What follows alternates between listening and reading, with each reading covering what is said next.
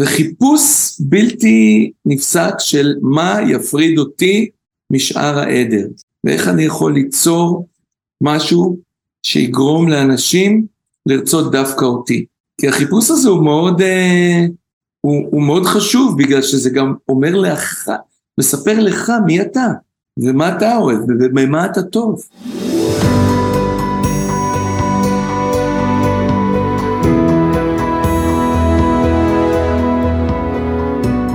להצליח במוזיקה, פודקאסט אופטימי על קריירה במוזיקה, על שיווק למוזיקאים ועל איך לקחת את החלומות שלכם ולהפוך אותם ליום-יום שלכם. עמית ויינר מארח אורחים מוזיקאים, יוצרים ואומנים שמספרים על החיים והבחירות שלהם בקריירה.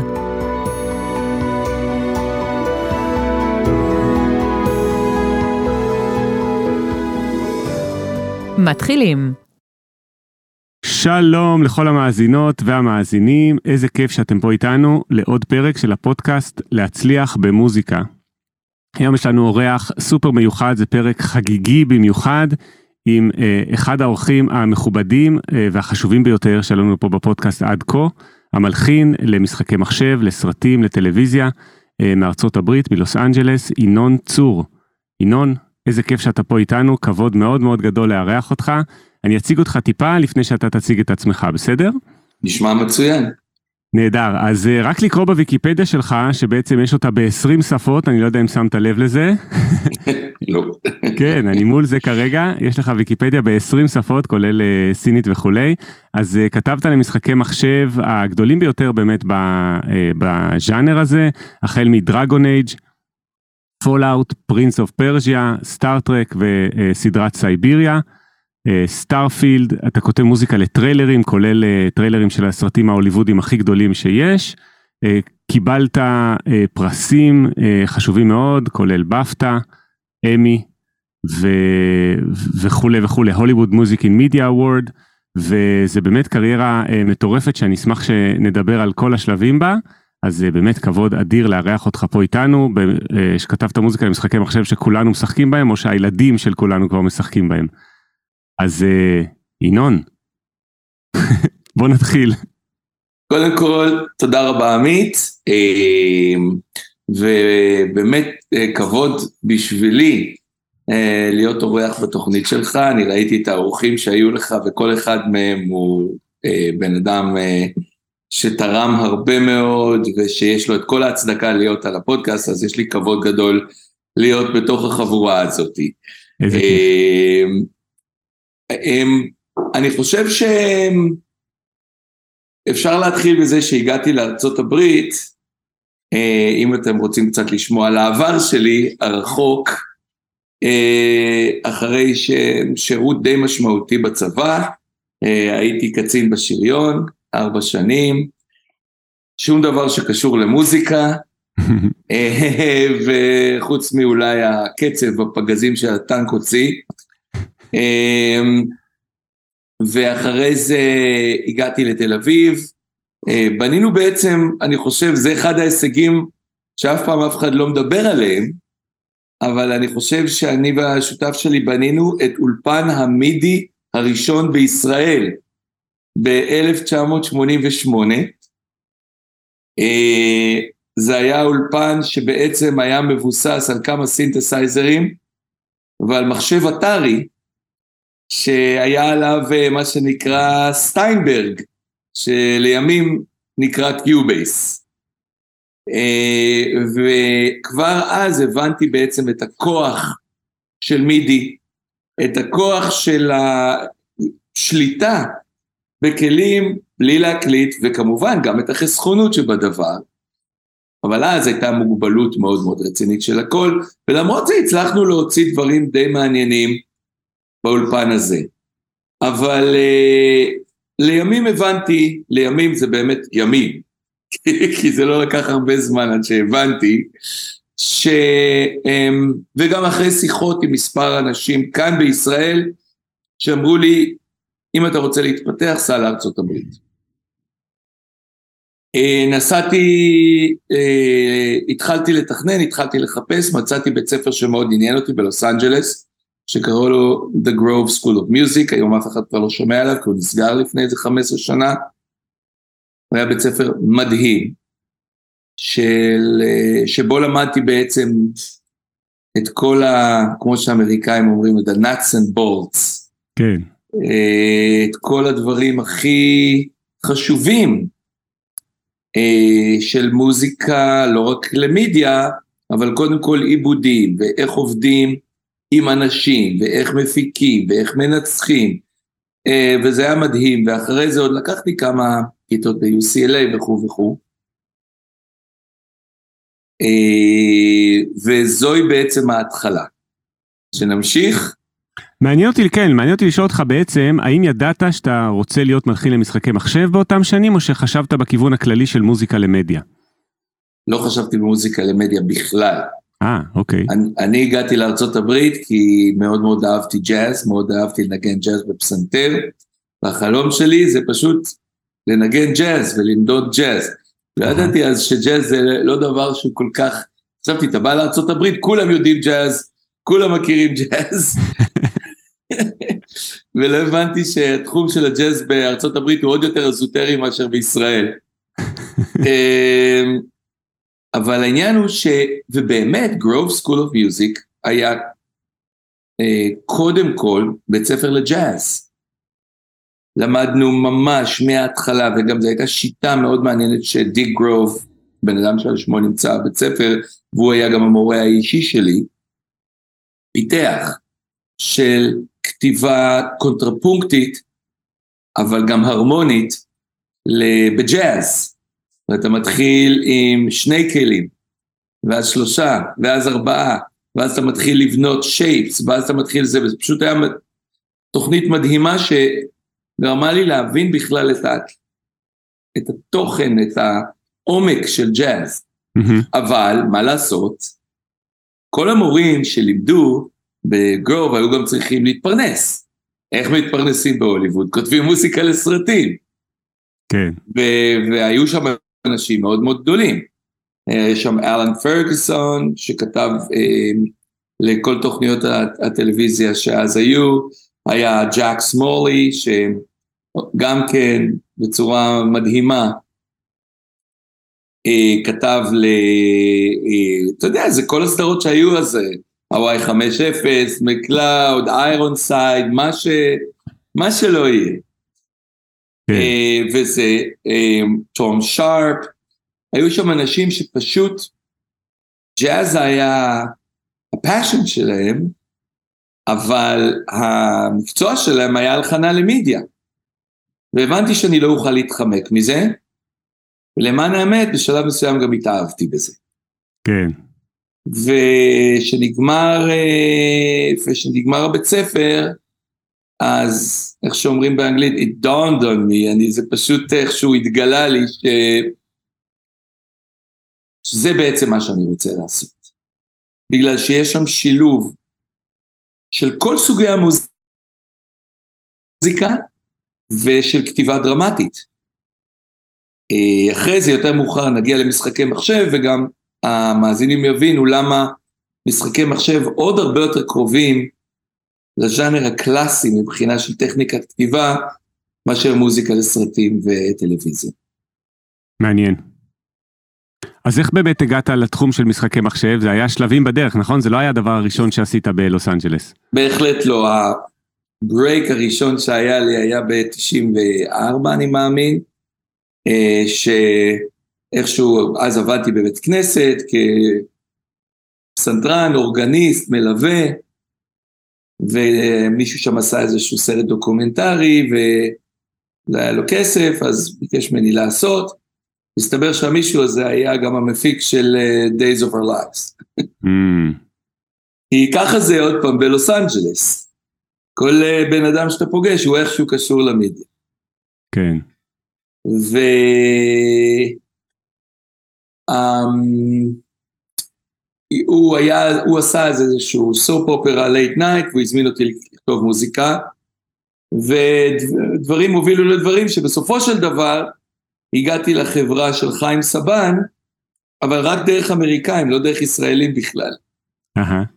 והחברה הזו היום הייתה חלק מפוקס, Fox Family Channel, ובין 1995 לבין 2001 כתבתי מאות, ואני לא מגזים, מאות אפיזודות לפאוור ריינג'רס, לביטלבורגס, לסקפלונה, ל-state of grace, לביג גאי, כאילו, Digimon, you name it, I did it. היינו אז ארבעה מלחינים שם, ודפקנו עבודה כמו מטורפים. הייתי כותב uh, בממוצע שבע דקות ליום. שבע דקות ש... שהן uh, מופקות ומתוזמרות כבר? ו... הכל, כן. בגלל שלא היה לנו עזרה, לא כמו היום שלכל uh, מלחין יש איזה עשרה עוזרים. אנחנו עשינו הכל. וזה היה במח... הכל על המחשב ב MIDI או שחלק על המחשב במידי לייב? וחלק גם מוקלט live. Mm-hmm. אז למדתי לעבוד מהר, למדתי לעבוד uh, תמציתי, אפשנט, uh, וזה היה סוג של uh, שש שנים של טירונות, אבל טירונות של קריאה. כן, נשמע ככה. אם זה שבע דקות ליום, אז זה לא יאומן כמה דקות זה יוצא בשנה, וכפול שש זה... לא, אתה לא... לא זה, כן. אבל uh, קרה דבר מעניין, וב-1996 uh, יצר איתי קשר מישהו, שהציג את עצמו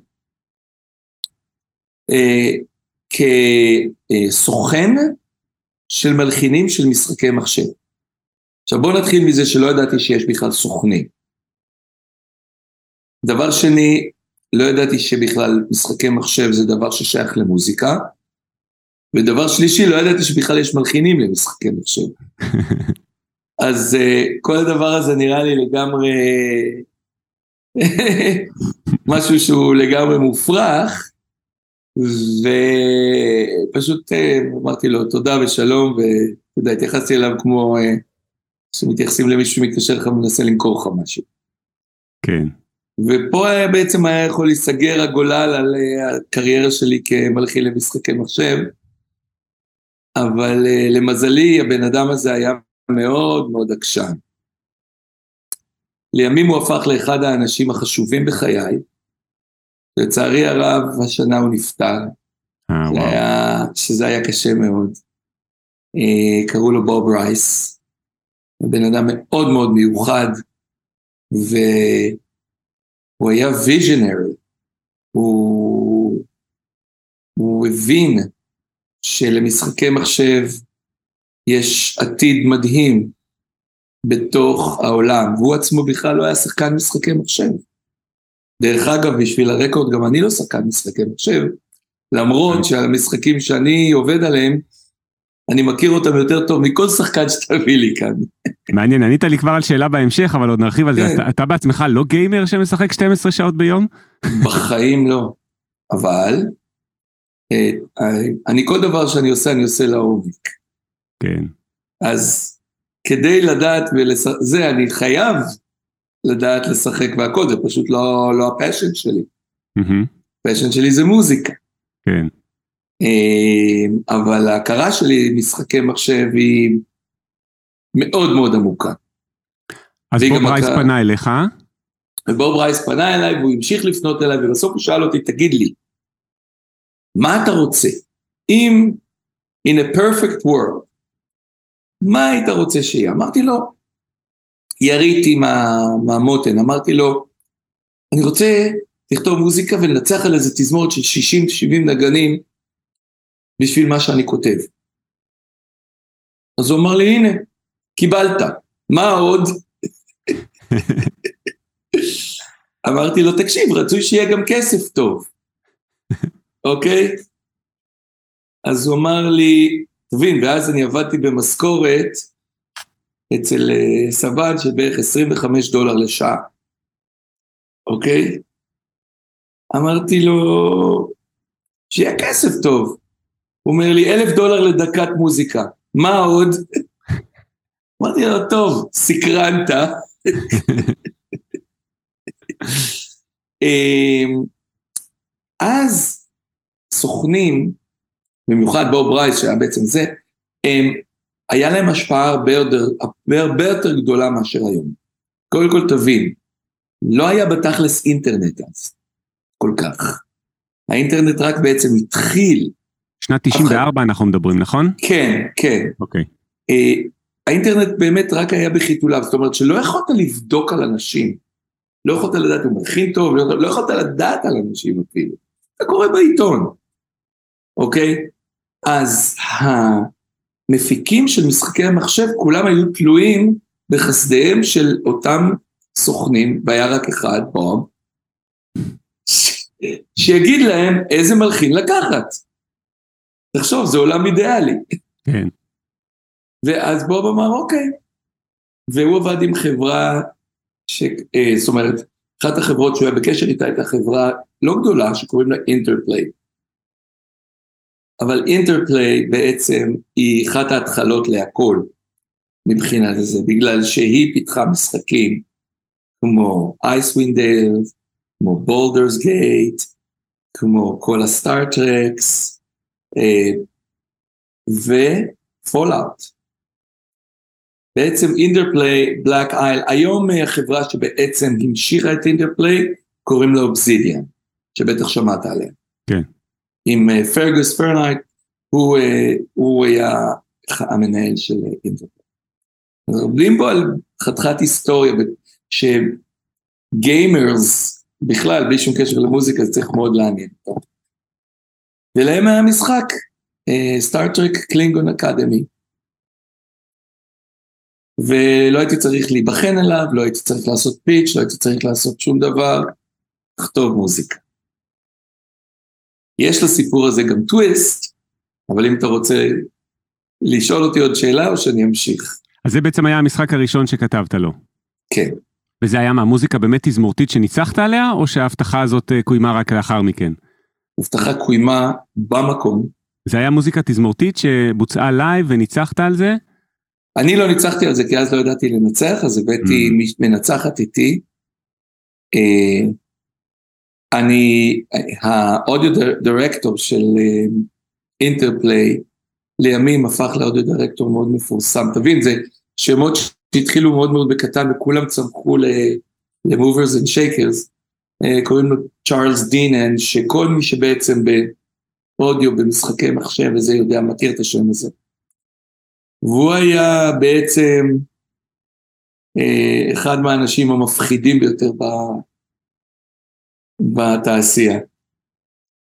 תחשוב על, אה, איך קוראים לו, סיימון, אה, נו, שכחתי את השם שלו, מהאקס פקטור בארצות הברית, אה. סיימון קרבל, כן. קרבל, שזה שכל דבר הוא שונא וכל דבר הוא קוטל, זה היה הדין.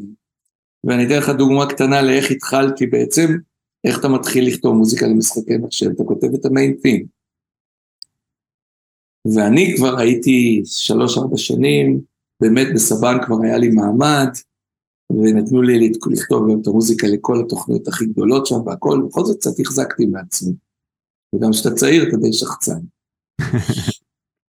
אז כתבתי את המיין טים ועפתי על עצי, ותבין, אז אי אפשר היה כאילו לשים את זה באימייל ולשלוח mp3, לא היה דבר כזה. אז אתה צורב CD ושולח פדקס, ויום אחרי זה הוא מקבל את זה ומקשיב. ואז הוא זה, והוא מתקשר אליי ואני, אומר, ואני כבר מחכה לכל המחמאות וההשתפכויות, ואני אומר לו, נו צ'ארלס, איך זה? אמר לי שלוש מילים, I hate it. וואי וואי. ככה פשוט זהו. כך התחילה הקריירה שלי למשחקי מחשב. מאוד ספציפי ומה שנקרא ביקורת בונה. אבל למה? I hate it. כן. קיצור, לימים נהיינו חברים מאוד מאוד מאוד טובים. כי הוא ראה, ש... וזה גם כן, שאחרי זה נדבר על לקחים לשחקנים של, למלחינים של משחקי מחשב, אחד הדברים שבכלל מלחינים במידיה, אחד הדברים שצריך לקבל זה ביקורת, ואפילו אם היא ביקורת מאוד קוטלת, ואפילו אם היא לא הגיונית. כי במקום להגיד לו, אתה מעליב אותי, אתה זה, אמרתי לו, אוקיי, אתה שונא את זה, בוא נראה מה אתה שונא. התחלנו לדבר על זה. אולי תשלח לי דוגמאות של דברים שאתה חושב שמה שאני כתבתי לא עושה והדברים האלה עושים. הוא הבין שיש לו פה עסק עם מישהו שהוא נכון שהוא צעיר, אבל הוא מאוד חדור מטרה אה, לעשות משהו שהוא צ'ארלס יאהב. וזה נתן לו מוטיבציה, הוא קלט שככל שהוא יהיה יותר שלילי, זה רק ייצור יותר אמ, אמביציה אצלי כדי לכתוב אה, דברים שזה, ובאמת, הוא, הוא קלט שזה לא יעבוד איתי ככה. ואחרי זה כמה פעמים, באמת הוא מאוד מאוד אהב, ואז כתבתי את כל הסקור, שהוא סקור של בערך שעה וחצי, או משהו כזה, או זה. וככה גם פגשתי, זאת אומרת, ושלחתי את זה למתזמר, נסענו לסיאטל, ואני בעצם, אני חושב הייתי מלחין הראשון, גם כן בהיסטוריה, מלא דברים עשיתי הראשון בהיסטוריה, שהקליט את הסיאטל סימפוני למשחק מחשב.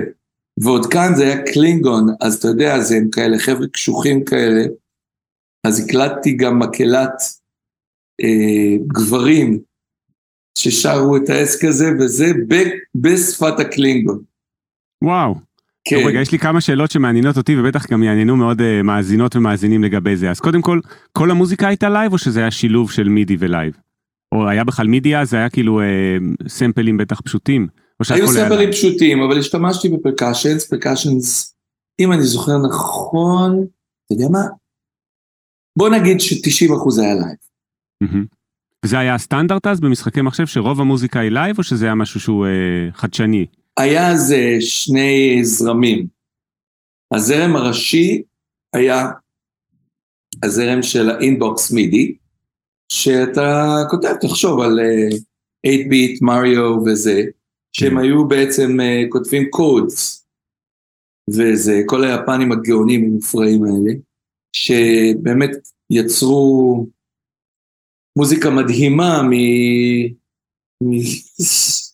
אתה יודע, מכאילו סין, כאילו, צלילים שבכלל לא... עזוב. כמו המוזיקה לא של טטריס שכולנו מכירים עד היום. נכון? בדיוק, אבל הם יצרו תימס מדהימים, זה כל הקטע. כן. והיה זרם מאוד מאוד קטן, שכלל בעצם בגדול אה, שלושה מלחינים, זה היה רון ג'ונס, אה, ג'רמי סול ואני. ולימים הצטרפו אלינו עוד, עוד איזה אחד או שניים. בצד הזה של, אתה יודע, המוזיקה היותר אה, ממוחשבת נקרא לזה, היה טומי טלריקו, ועוד אנשים, עוד פעם, כל האנשים האלה, השמות האלה שאני אומר, לגיימרס שהיו אז בתקופה, הם יגידו הרבה. Mm-hmm. אז ככה שרוב המוזיקה בכלל לא הוקלטה. אנחנו היינו ממש אה, חלוצים. עכשיו יש לי עוד שאלה, כשאתה אומר שעה של מוזיקה, בעצם מה היה מול עיניך? האם קיבלת את המשחק, שיחקת בו ומול זה כתבת, או שכתבת בהשראת תמונות ששלחו לך? כלומר, מה הם שלחו לך אה, שתוכל להבין על מה... תמונות לא שלחו, שלחו רעיונות, לא מוזיקליים. לדוגמה, יש את הרייס הזה. הרייס הזה הם שודדי ים. ככה וככה וככה, הם נראים, שלחו קצת ציורים, זה וזה, יאללה, תכתוב להם תים. אה, יש לנו קרבות בחלל, יש לנו קרבות אה, ליד כוכבי לכת, יש לנו קרבות כאלה, קרבות כאלה, תכתוב לזה מוזיקה. עכשיו תקשיב, אתה לא כותב בחלל, אתה שמעת את המוזיקה של Star Wars, אתה שמעת את המוזיקה של Star Trek של ג'רי גולדסמית, אתה שמעת הרבה מוזיקה בעבר. אה, לדוגמה אז היה מקובל מאוד לשלוח את הדוגמה של Conan the Barbarian של באזל פולידוריס. כי הוא היה אחד האנשים שבאמת כתב מוזיקה שמאוד התאימה לז'אנר של משחקי מחשב אז. אמ, אז לא הייתי בחלל, והיינו, היה כאילו איזשהו סגנון מסוים שהיינו, שהייתי אמור ללכת בתלם איתו. אבל זה לא היה מוזיקה שהיית מסנכרן אותה מול התמונה כמו שבעבודה בסרטים ובטלוויזיה. אף פעם זה לא ככה במשחקי מחשב, אלא אם כן מדובר על cinematics.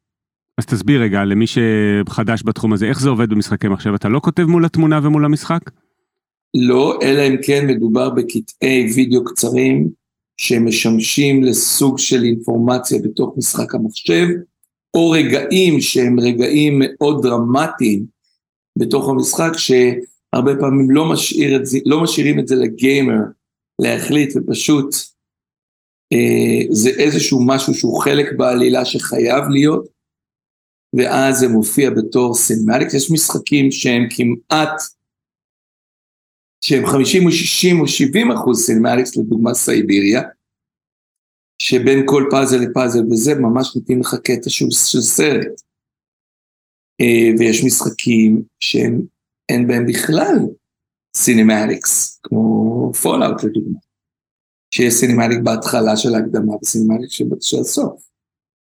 אז אה, זה, אבל מעבר לזה, אתה יכול לקבל אה, כל מיני דברים. יכול לקבל בעצם מין אה, דקה או שתיים של גיימפליי באזור, שבו אתה אמור לכתוב יותר מוזיקה, ואז אתה רואה, מתרשם, ואומרים לך, כאן זה צריך להיות מפחיד, כאן זה צריך להיות עצוב, כאן זה צריך להיות קרב, כאן זה צריך להיות ככה וככה וככה, ולפי זה אתה עובד. ולפעמים סתם שולחים לך איזשהו בלורב, איזשהו טקסט. אה, מדובר בתקופה הזאת וזאת, ככה וככה קרה, זה מה שמתרחש, השחקן אמור לעשות ככה וככה, גו. אה, וזה מביא אותנו בעצם למה שהתחלתי להגיד קודם, שהכתיבה למשחקי מחשב היא כתיבה שמאוד מאוד מזכירה את הכתיבה של המלחינים העתיקים שכולנו מעריצים. בגלל שגם הם לא עבדו על פי איזה שהם תכתיבים כמו תמונה. מה שזה מאפשר לנו אה, ליצור אה, קטע שהוא בנוי בצורה אה, כמעט מסורתית קלאסית, שיש בו הקדמה, שיש בו נושא, שיש בו פיתוח, שיש בו רקפיטולציה, שיש בו סיום, אה, שאתה יכול להשתמש באיזה קורנר פוינט שאתה רוצה, שאתה...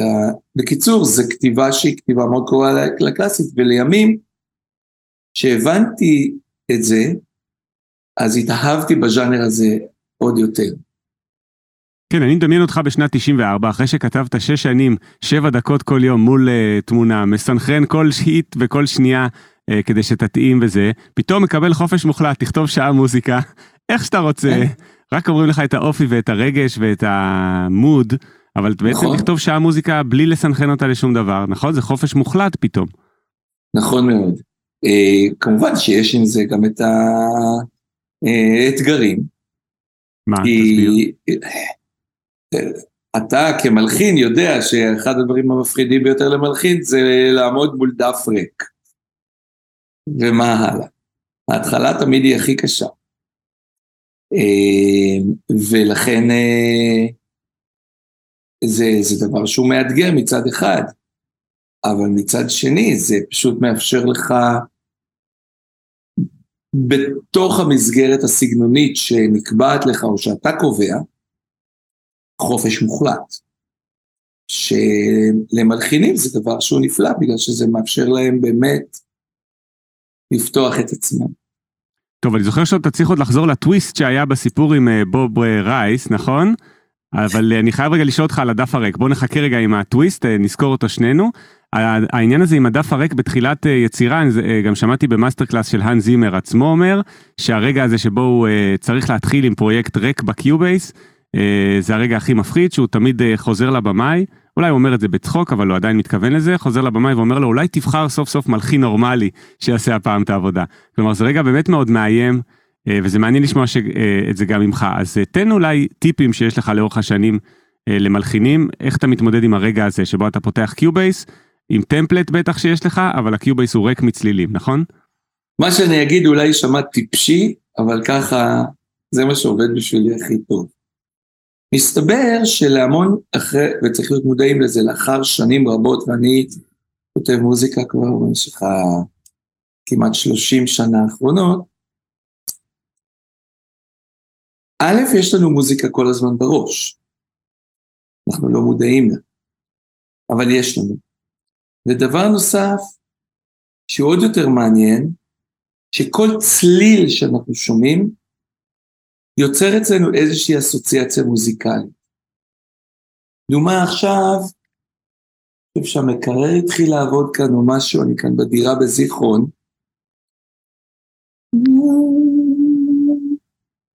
זה מה שאני שומע. ומסביב לזה אני כבר מתחיל לשמוע איזה סוג של ליווי לעסק הזה. זאת אומרת, התפיסה שלי, אז השמיעה שלי, שמיעה שהיא אה, לוקחת צלילים והופכת אותם למוזיקה. מה ההבדל בין צליל לבין מוזיקה? צליל זה דבר שהוא נתון, דפיקה על שולחן זה צליל.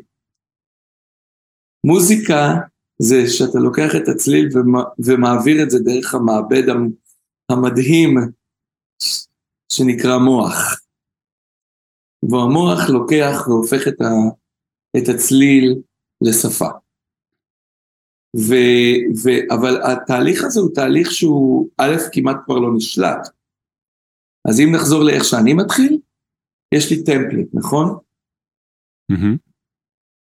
אז אני שם, אני אפילו לא יודע על מה אני שם.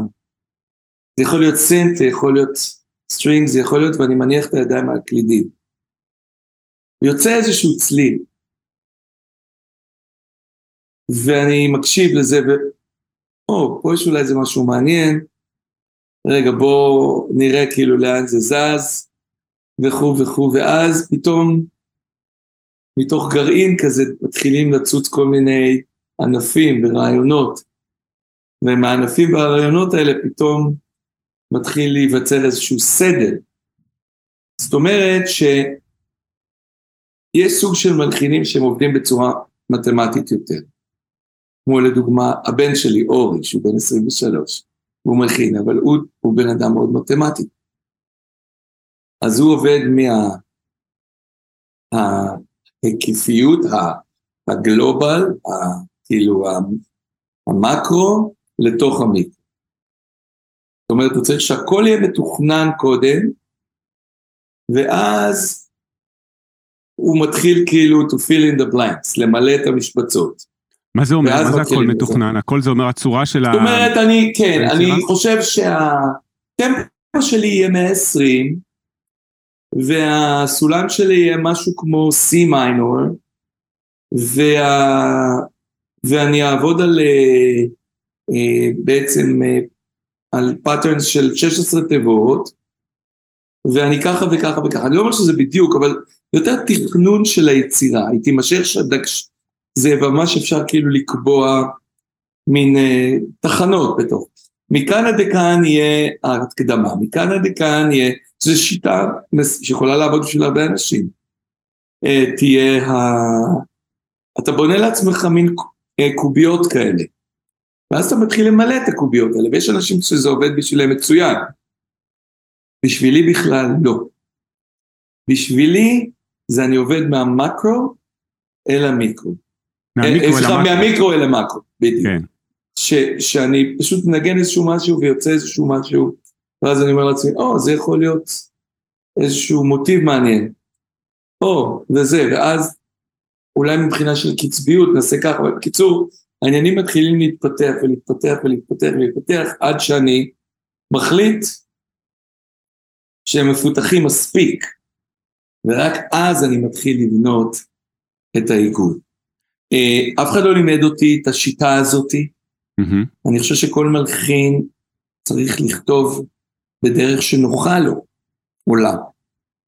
וכשאני אומר לא עולה, אני רוצה להדגיש את זה, בגלל שאני התחלתי היו רק מלחינים.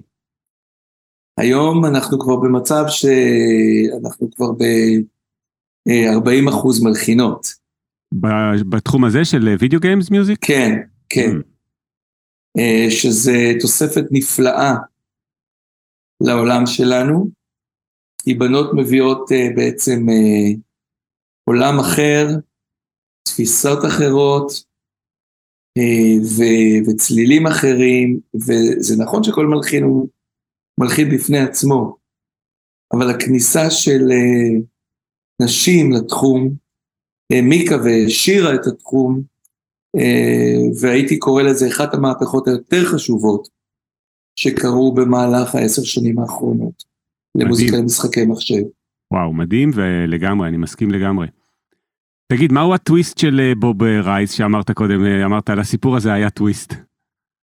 אה, לא, מה שאז התכוונתי זה שזה לא היה עם בוב רייס, זה עם צ'ארלס דינן, ש... וסיפרתי בעצם כבר את הסיפור הזה. זה שכאילו מצד אחד אני קיבלתי בקלילות רבה, בלי להתאמץ, בלי לעשות פיץ', בלי בכלל זה, הנה קיבלתם משחק, היום זה בכלל קורה אבל מאוד מאוד מעט, לאנשים לא ידועים כמוני זה בכלל לא קורה, אלא אם כן זה איזה חבר שלהם, ולאנשים ידועים בתחום כמוני, זה קורה ממש אחת ל... לפעמים אני צריך זה. אז מצד אחד אני קיבלתי כאילו את ה gig בצורה הכי קלה שאי פעם קיבלתי gig כמעט, ומצד שני קיבלתי את ה audio director הכי קשוח בכל ה industry כאיזה, אז בבקשה, yin ו yang. אליה וקוץ בה, מה שקוראים בעברית. בדיוק, כן. תגיד ינון, אני זוכר, אני רוצה לשאול אותך עוד על העניין של הלחנה ממש אה, בתכלס. תראה, הפודקאסט אה, הוא כזה, הוא נקרא להצליח במוזיקה, פודקאסט אופטימי. אה, על קריירה במוזיקה ועל בחירות, ומקשיבים לו הרבה מוזיקאים ומוזיקאיות, mm-hmm. שככה, וזה מאוד מעניין גם לשאול על הדברים הבאמת טכניים ותכלסיים של ההלחנה. ואני זוכר שלפני שש שנים הגעת אלינו לאקדמיה לכיתת אומן. בלתי כן. נשכחת עוד אה, אצלנו באקדמיה בירושלים ואני זוכר שדיברת על אה, חוק ה-80-20 כלומר שאם אה, נגיד את ההפך מחוק ה-80-20 ותכף אתה תסביר את זה אם כל המוזיקה שלך היא מחדשת וחדשה כלומר 100% חדשה אז אנשים לא יבינו אותה. נכון מאוד. כל בה זה בעצם חדש מדי. ולעומת זאת אם 100% מהמוזיקה לא מחדשת אז אתה ב-100% של שעמום. אז תסביר נכון. רגע מה זה חוק ה-80-20 אצלך ואיך אתה תופס אותו.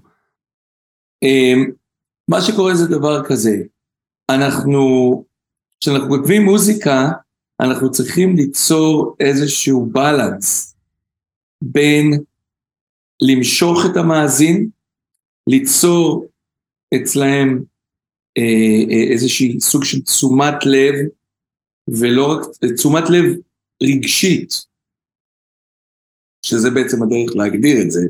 זאת אומרת שהם יתחברו ישר לעסק הזה, אבל מצד שני, לא לגרום להם לחשוב, אוי, אני כבר שמעתי את זה פעם. בדרך כלל כשאנחנו שומעים צלילים מוכרים, אוטומטית אנחנו מתכווננים אליהם. ואוטומטית בגלל זה אנחנו נמשכים אליהם.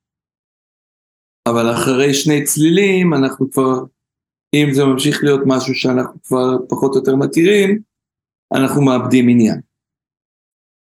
ולכן, כדי ליצור את הבלנס בין המשיכה והיכולת ליצור קשר לבין גם ליצור סקרנות, אנחנו צריכים להשתמש בשפה שהיא מוכרת, שהיא מובנת, שאנשים יכולים להבין אותה מצד אחד, אבל מצד שני אנחנו צריכים גם להשתמש באלמנטים שלא רק יסקרנו אותם, אלא הם יחדשו להם. משהו שהם יגידו, וואו, את זה עוד לא שמעתי.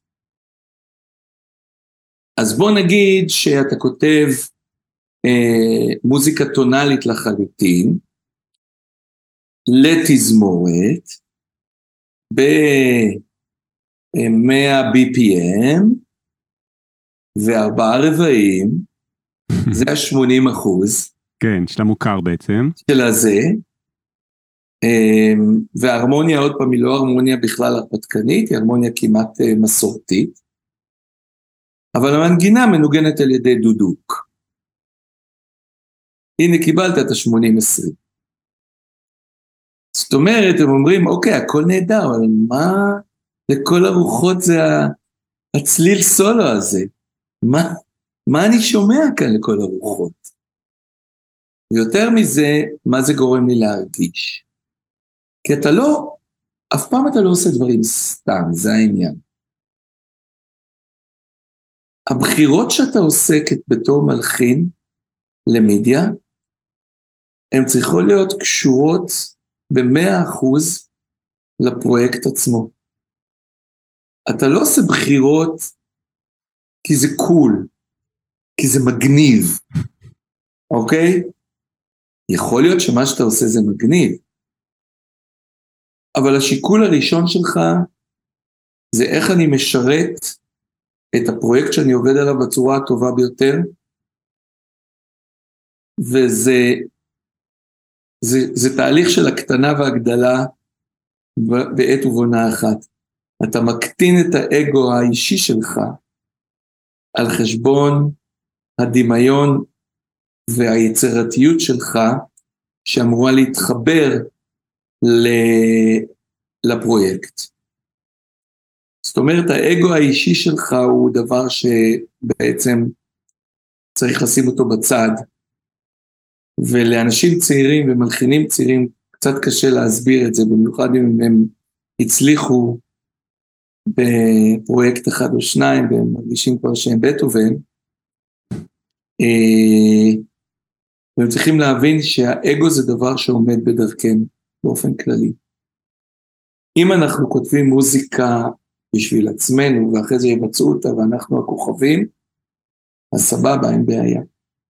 אם אנחנו עובדים על פרויקט, האגו כמעט צריך להיות מבוטל, ועל חשבון האגו צריכה לבוא היצירתיות, הדמיון, המקוריות, החשיבה מחוץ לקופסה, שתשרת את האינטרס הראשי של המשחק, או הסרט, או הטלוויזיה.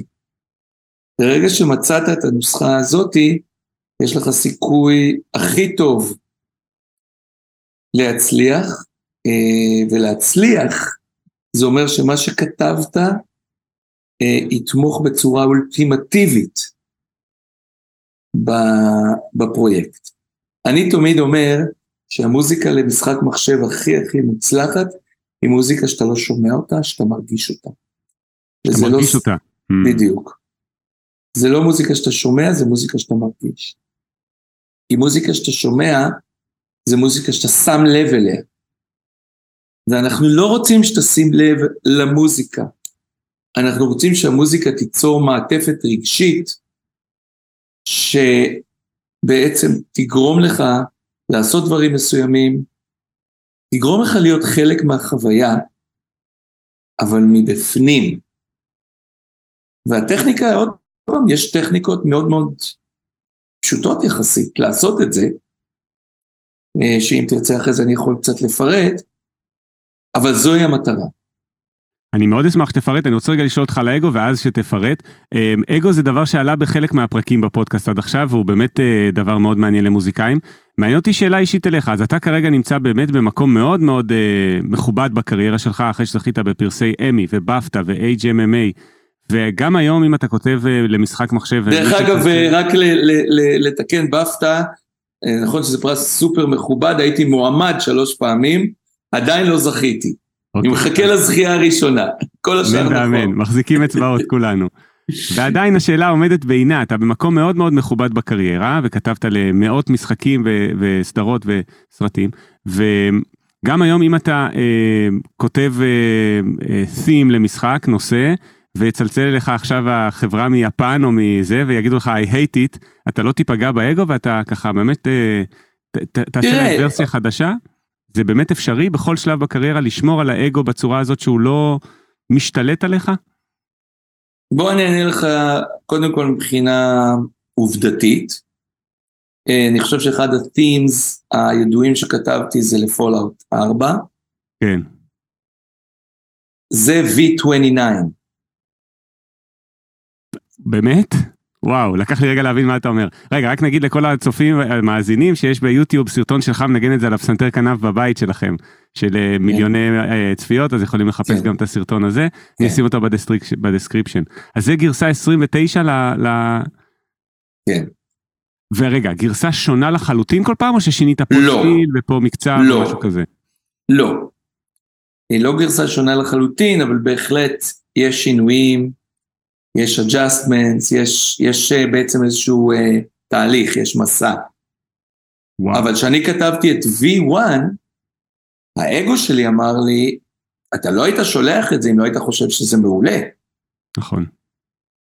אתה מבין? אז אני עונה לך על השאלה כאן.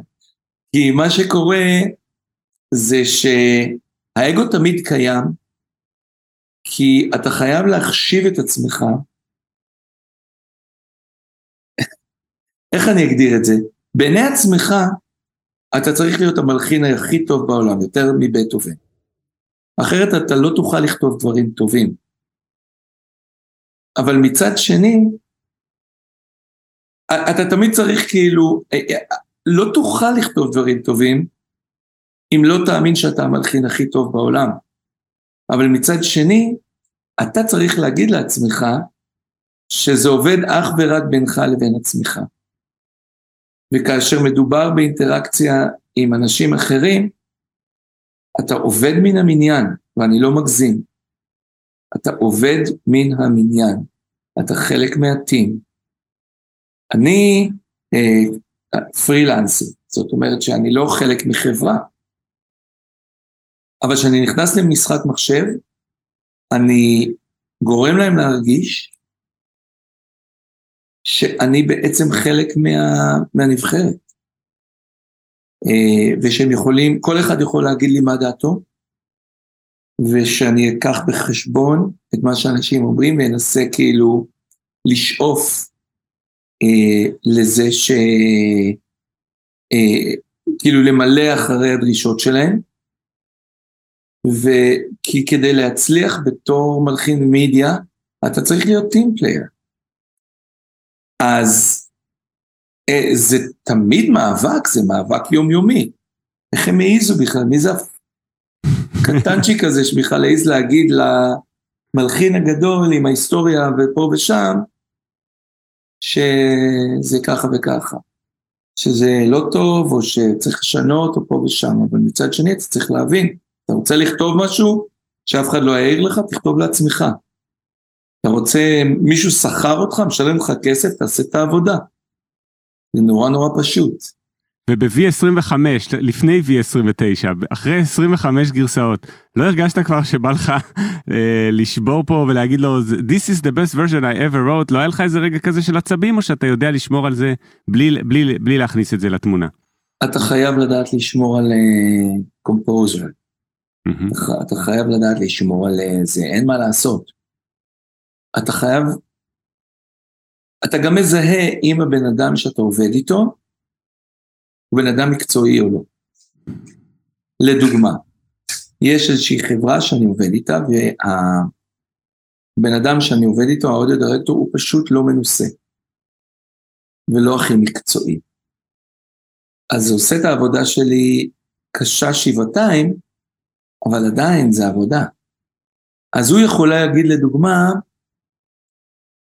מה שכתבת הוא ממש טוב, הוא משרת את המטרה שלי, הוא עובד ממש טוב, אבל אני רוצה לשמוע ורסיה אחרת לגמרי, משהו חדש לגמרי, לראות אם זה יעבוד יותר טוב.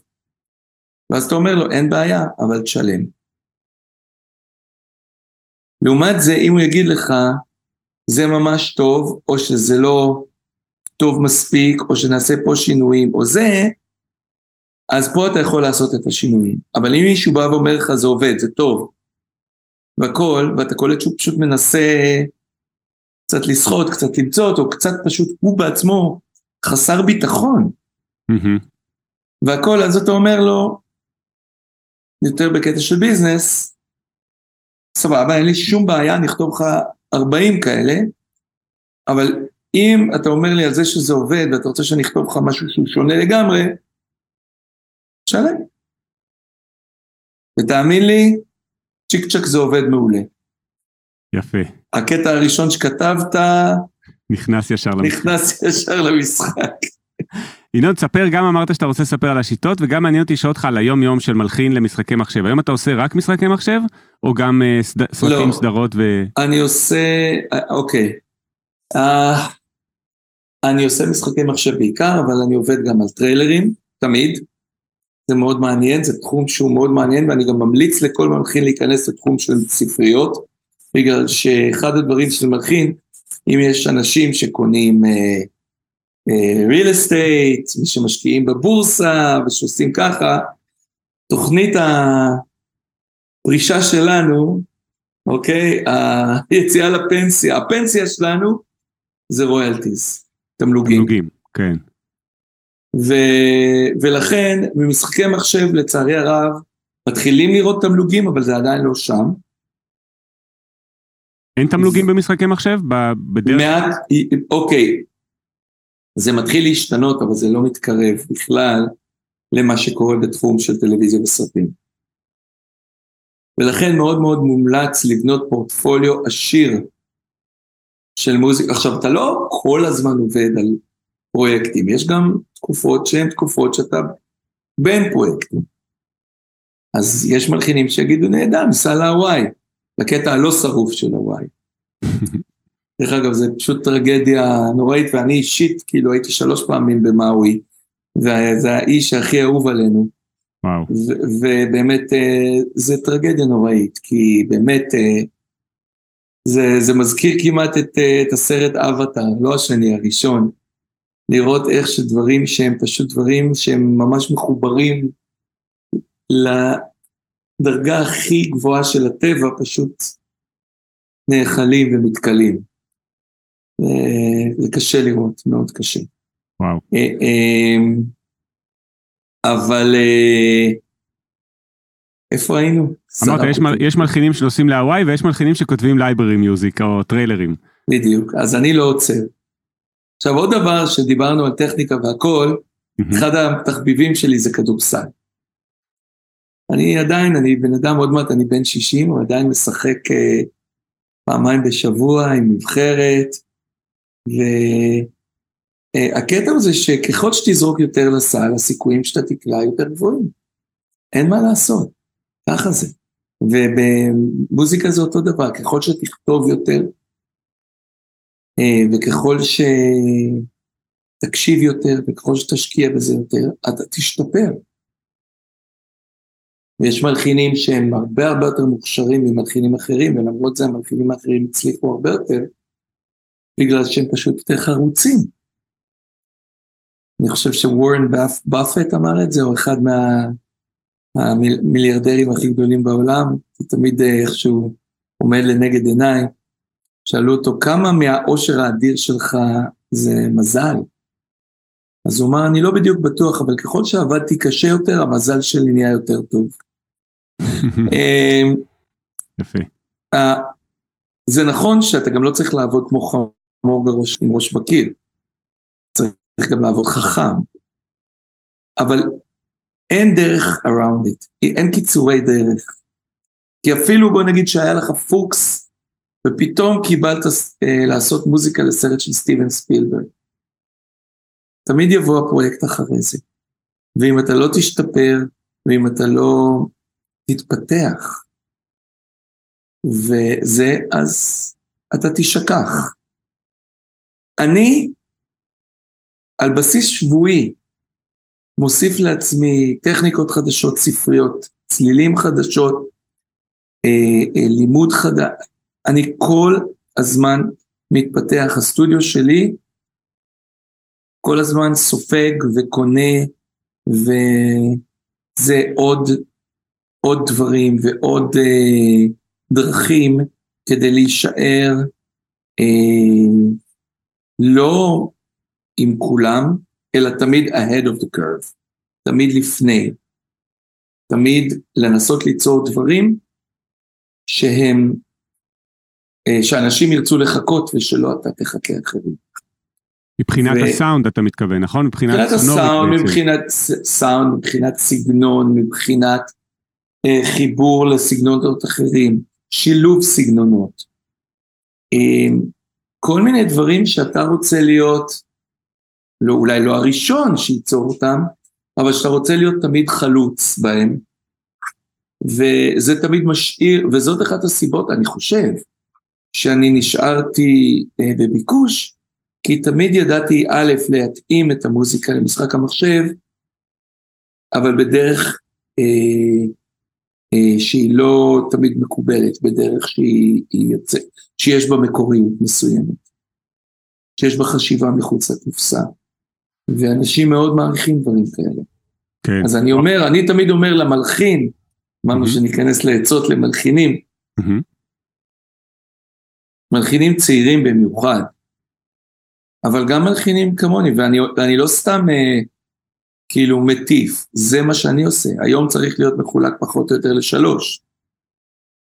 אה, לכתיבה, להאזנה ולנטוורקינג ועבודה לקשרים. וברגע שאתה מוצא את הבלנס בין שלושת התחומים האלה, הסיכוי שלך להצליח הוא הכי גדול. אתה חייב כל יום, אני אומר לכל מלחין, גם אם אין לך פרויקט, לכתוב לפחות דקה של מוזיקה ביום. אחרי שהאזנת לכל מיני דברים. ככל שתכתוב יותר אתה תשתפר. השפה שלך תתעשר, תהיה יותר עשירה.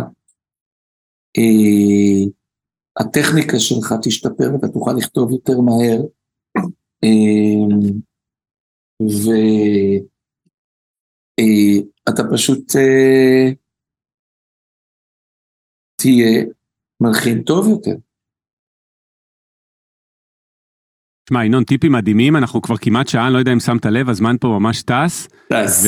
כן, ואני חושב טיפים מדהימים שנותנים המון אה, גם השראה למי שמקשיב לזה, וגם אה, ממש אה, טיפים טכניים. מעניין אותי עוד לשאול אותך, גם ממש מבחינה טכנית, אז בעצם כשאתה כותב למשחק, אז מי עושה את המיקס ואת המאסטרינג? זה אתה עושה אצלך בסטודיו, זה אחרי זה החברה עושה? כן, אני, אני עבר, בנושא המיקס, אני עברתי תהפוכות ותהפוכות שלמות.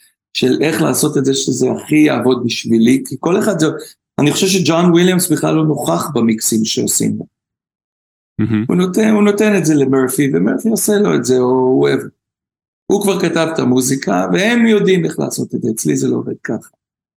ואני עבדתי לדוגמה עם הרבה שנים עם המיקסר של דני אלפמן, שהוא כאילו מיקסר מדהים, אבל הגעתי למסקנה שאני לא מסתדר עם זה, כי זה אנשים ברמה כל כך גבוהה שהם אומרים לך איך זה דברים צריכים להישמע. ואני לא רוצה שיגידו לי איך דברים צריכים להישמע. אז בסופו של דבר לקחתי מישהו שהוא, יש לו הבנה מוזיקלית מאוד מאוד טובה, ויש לו אוזן מעולה, אבל הוא יותר בקטע של מפיק. והוא יושב איתי, ואני אומר לו, זה וזה צריך להישמע ככה וככה, ואז הוא עושה את זה ככה וככה. ואז הוא אומר לי, כן, אבל כאן הבוף יותר מדי חזק. ואני אומר לו, וואלה, אתה צודק, איין. או, סתום את הפה, איין. אה, אבל זה, ואת זה הוא יקבל ואת זה הוא יקבל, כי הוא הבין שאנחנו עובדים ביחד. ו, וזו הדרך שעובדת הכי טוב בשבילי, למרות שאין מה להשוות בין הבן אדם שאני עובד איתו היום מבחינה של, אתה יודע, הניסיון במוזיקה והקלטות וזה, לבין דני סנס. אתה מבין? מעניין. Uh, טוב, תשמע, ינון, אני חושב שאנחנו עוד מעט נסיים. Uh, רציתי, יש עוד שתי שאלות קבועות שאני uh, תמיד שואל uh, את כל האורחים, אבל כן. קודם כל להגיד לך שוב המון תודה על ההתארכות בפרק הזה. אני רק אציין לכל המאזינים. כבוד הוא לי. הזכרת זיכרון באחד המשפטים, אז אתה חי ב-LA, אבל אתה כרגע נמצא בחופשה בישראל, ועדיין כן. לא הצלחנו לתאם את זה כפגישת face to face, אז אנחנו עושים את זה בזום, אבל לא זום מ-LA, אלא זום קרוב יותר מזיכרון. מרגישים את זה, כן. זה מרגיש טיפה יותר קרוב בזום ככה. כן, לא, העניין הוא שפשוט המשפחה שלנו, באמת, תודה לאל, היא גדולה מאוד ומסועפת מאוד, ואנחנו מגיעים לזמן לא ארוך, וכל יום פה מתוכנן לפי, במבצע צבאי. הבנתי אותך. טוב, העיקר שהצלחנו לתאם את זה בכל זאת. אחד, אה, שאלה של איפה אתה אה, אה, רואה את עצמך עוד חמש שנים, וככה, מבחינת החזון האישי שלך, רוצה להיות עוד חמש שנים. לא להישאר על המקום, להתפתח. יפה, כלומר להמשיך בעצם ללמוד כל יום, לחלק את היום לשלושה חלקים, גם האזנה, גם הלחנה וגם נטוורקינג, שזה חלוקה מהממת מה, ש, מה שאמרת. אה, ועוד אם יש לך טיפים למלחינים שמתעניינים בתחום הזה של הלחנה למשחקי מחשב, נגיד איזה מישהו בן 18 או 20 שמקשיב כרגע, מה, איך, מה, מה לעשות או מה לא לעשות בתחילת הקריירה ואיך לכוון להגיע לאיפה שאתה הגעת למשל. אה, קודם כל להקשיב לפודקאסט, כי אני חושב שבמשך הפודקאסט ולפודקאסטים אחרים, כי אני חושב שמלחינים זקנים כמונו, תמיד יש להם משהו לספר, ולמרות שהמציאות משתנה וזמנים משתנים, עדיין הדברים העקרוניים של להיות צנוע, לעבוד קשה, להיות שחקן בנבחרת, אה, לא להגיד לא אף פעם לפרויקט, תמיד להגיד כן ותמיד לחפש את הדרך ולהבין את מי שאתה עובד איתו, להקשיב כשמישהו מדבר איתך, לא לדבר, להקשיב קודם כל. זה, אלה הם אה, חוקים שהם אה, חוצי זמנים, ואני חושב שחריצות, התמדה, לימוד וחשיבה מחוץ לקופסה, והבנה של התחום ושל מה שאנשים מחפשים, וחיפוש בלתי נפסק של מה יפריד אותי משאר העדר, ואיך אני יכול ליצור משהו שיגרום לאנשים לרצות דווקא אותי. כי החיפוש הזה הוא מאוד, אה, הוא, הוא מאוד חשוב, בגלל שזה גם אומר לך, מספר לך מי אתה, ומה אתה אוהב, ובמה אתה טוב. יפה, אני חושב שזה משפט מהמם לסוף הפרק. אה, ינון, המון המון תודה אה, על ההתארכות. אה, זו הייתה שעה ממש מרתקת, גם לי ואני בטוח שגם לכל המאזינות והמאזינים. אז אני אגיד שוב תודה לינון צור, אחד מגדולי מלחיני משחקי המחשב כיום בעולם, שמדבר עברית כאילו עדיין חי פה בישראל. אני לא מצליח להבין איך אתה עדיין שולט ככה בעברית אחרי 30 שנה ב-LA. אתם מדברים עברית בטח בבית ביניכם, נכון? כן, בוודאי, אשתי ישראלית, והילדים שלי... הם, הם, נכון שהם נולדו וגדלו בארצות הברית, אבל העברית שלהם הם, היא כמו שלי, בלי מבטא והכל, והבן הגדול שלי לפני שנה עשה עלייה, וגר כאן והוא מהנדס מערכות בחברה של אה, כטב"מים. הבנתי, אוקיי. אז יש קצת קשר. אפשר לעקוב אחרי ינון צור בפייסבוק, נכון? אתה מעלה שם הרבה פעמים דברים שקורים לך בקריירה ובחיים. אה, וגם יש לך אתר אינטרנט אישי כמובן. אה, ודאי, כן. ובאמת רציתי להודות לך, עמית, אני אה, חושב שאתה אחד מהמובילים כאן בתחום, ואתה אחד האנשים שבזכותם, כל הקטע של מוזיקה למשחקי מחשב, הוא מגיע לפורפרונט, ובאמת רציתי להודות לך בהזדמנות זאת על כל הדברים שאתה עושה, ועל התרומה הגדולה שלך בתוך ישראל, ואני רוצה גם להגיד למאזינים שירגישו חופשי לפנות אליי, נכון שאני מאוד עסוק, אבל הרבה מאוד מלחינים ישראלים צעירים יכולים להעיד על כך שכאשר הם פנו אליי, אז אני uh, נעניתי ועזרתי להם בדרך זו או אחרת, אז uh, תרגישו חופשי. איזה יופי, קודם כל צמררת אותי בתודות שאמרת לי, באמת מעריך את זה מאוד, ואיך פונים אליך, במייל או בפייסבוק, איך אתה מעדיף?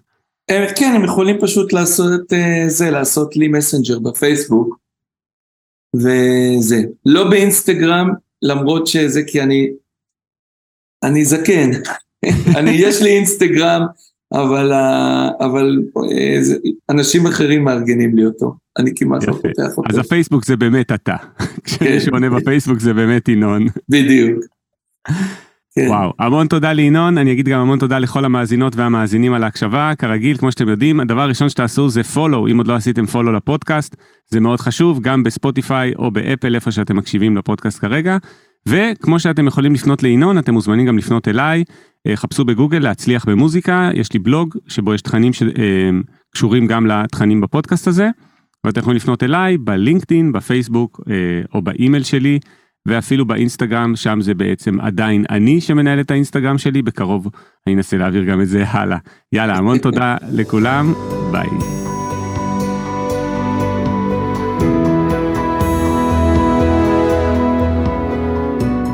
להצליח במוזיקה, פודקאסט אופטימי על קריירה במוזיקה, על שיווק למוזיקאים ועל איך לקחת את החלומות שלכם ולהפוך אותם ליום-יום שלכם. עמית ויינר מארח אורחים מוזיקאים, יוצרים ואומנים שמספרים על החיים והבחירות שלהם בקריירה.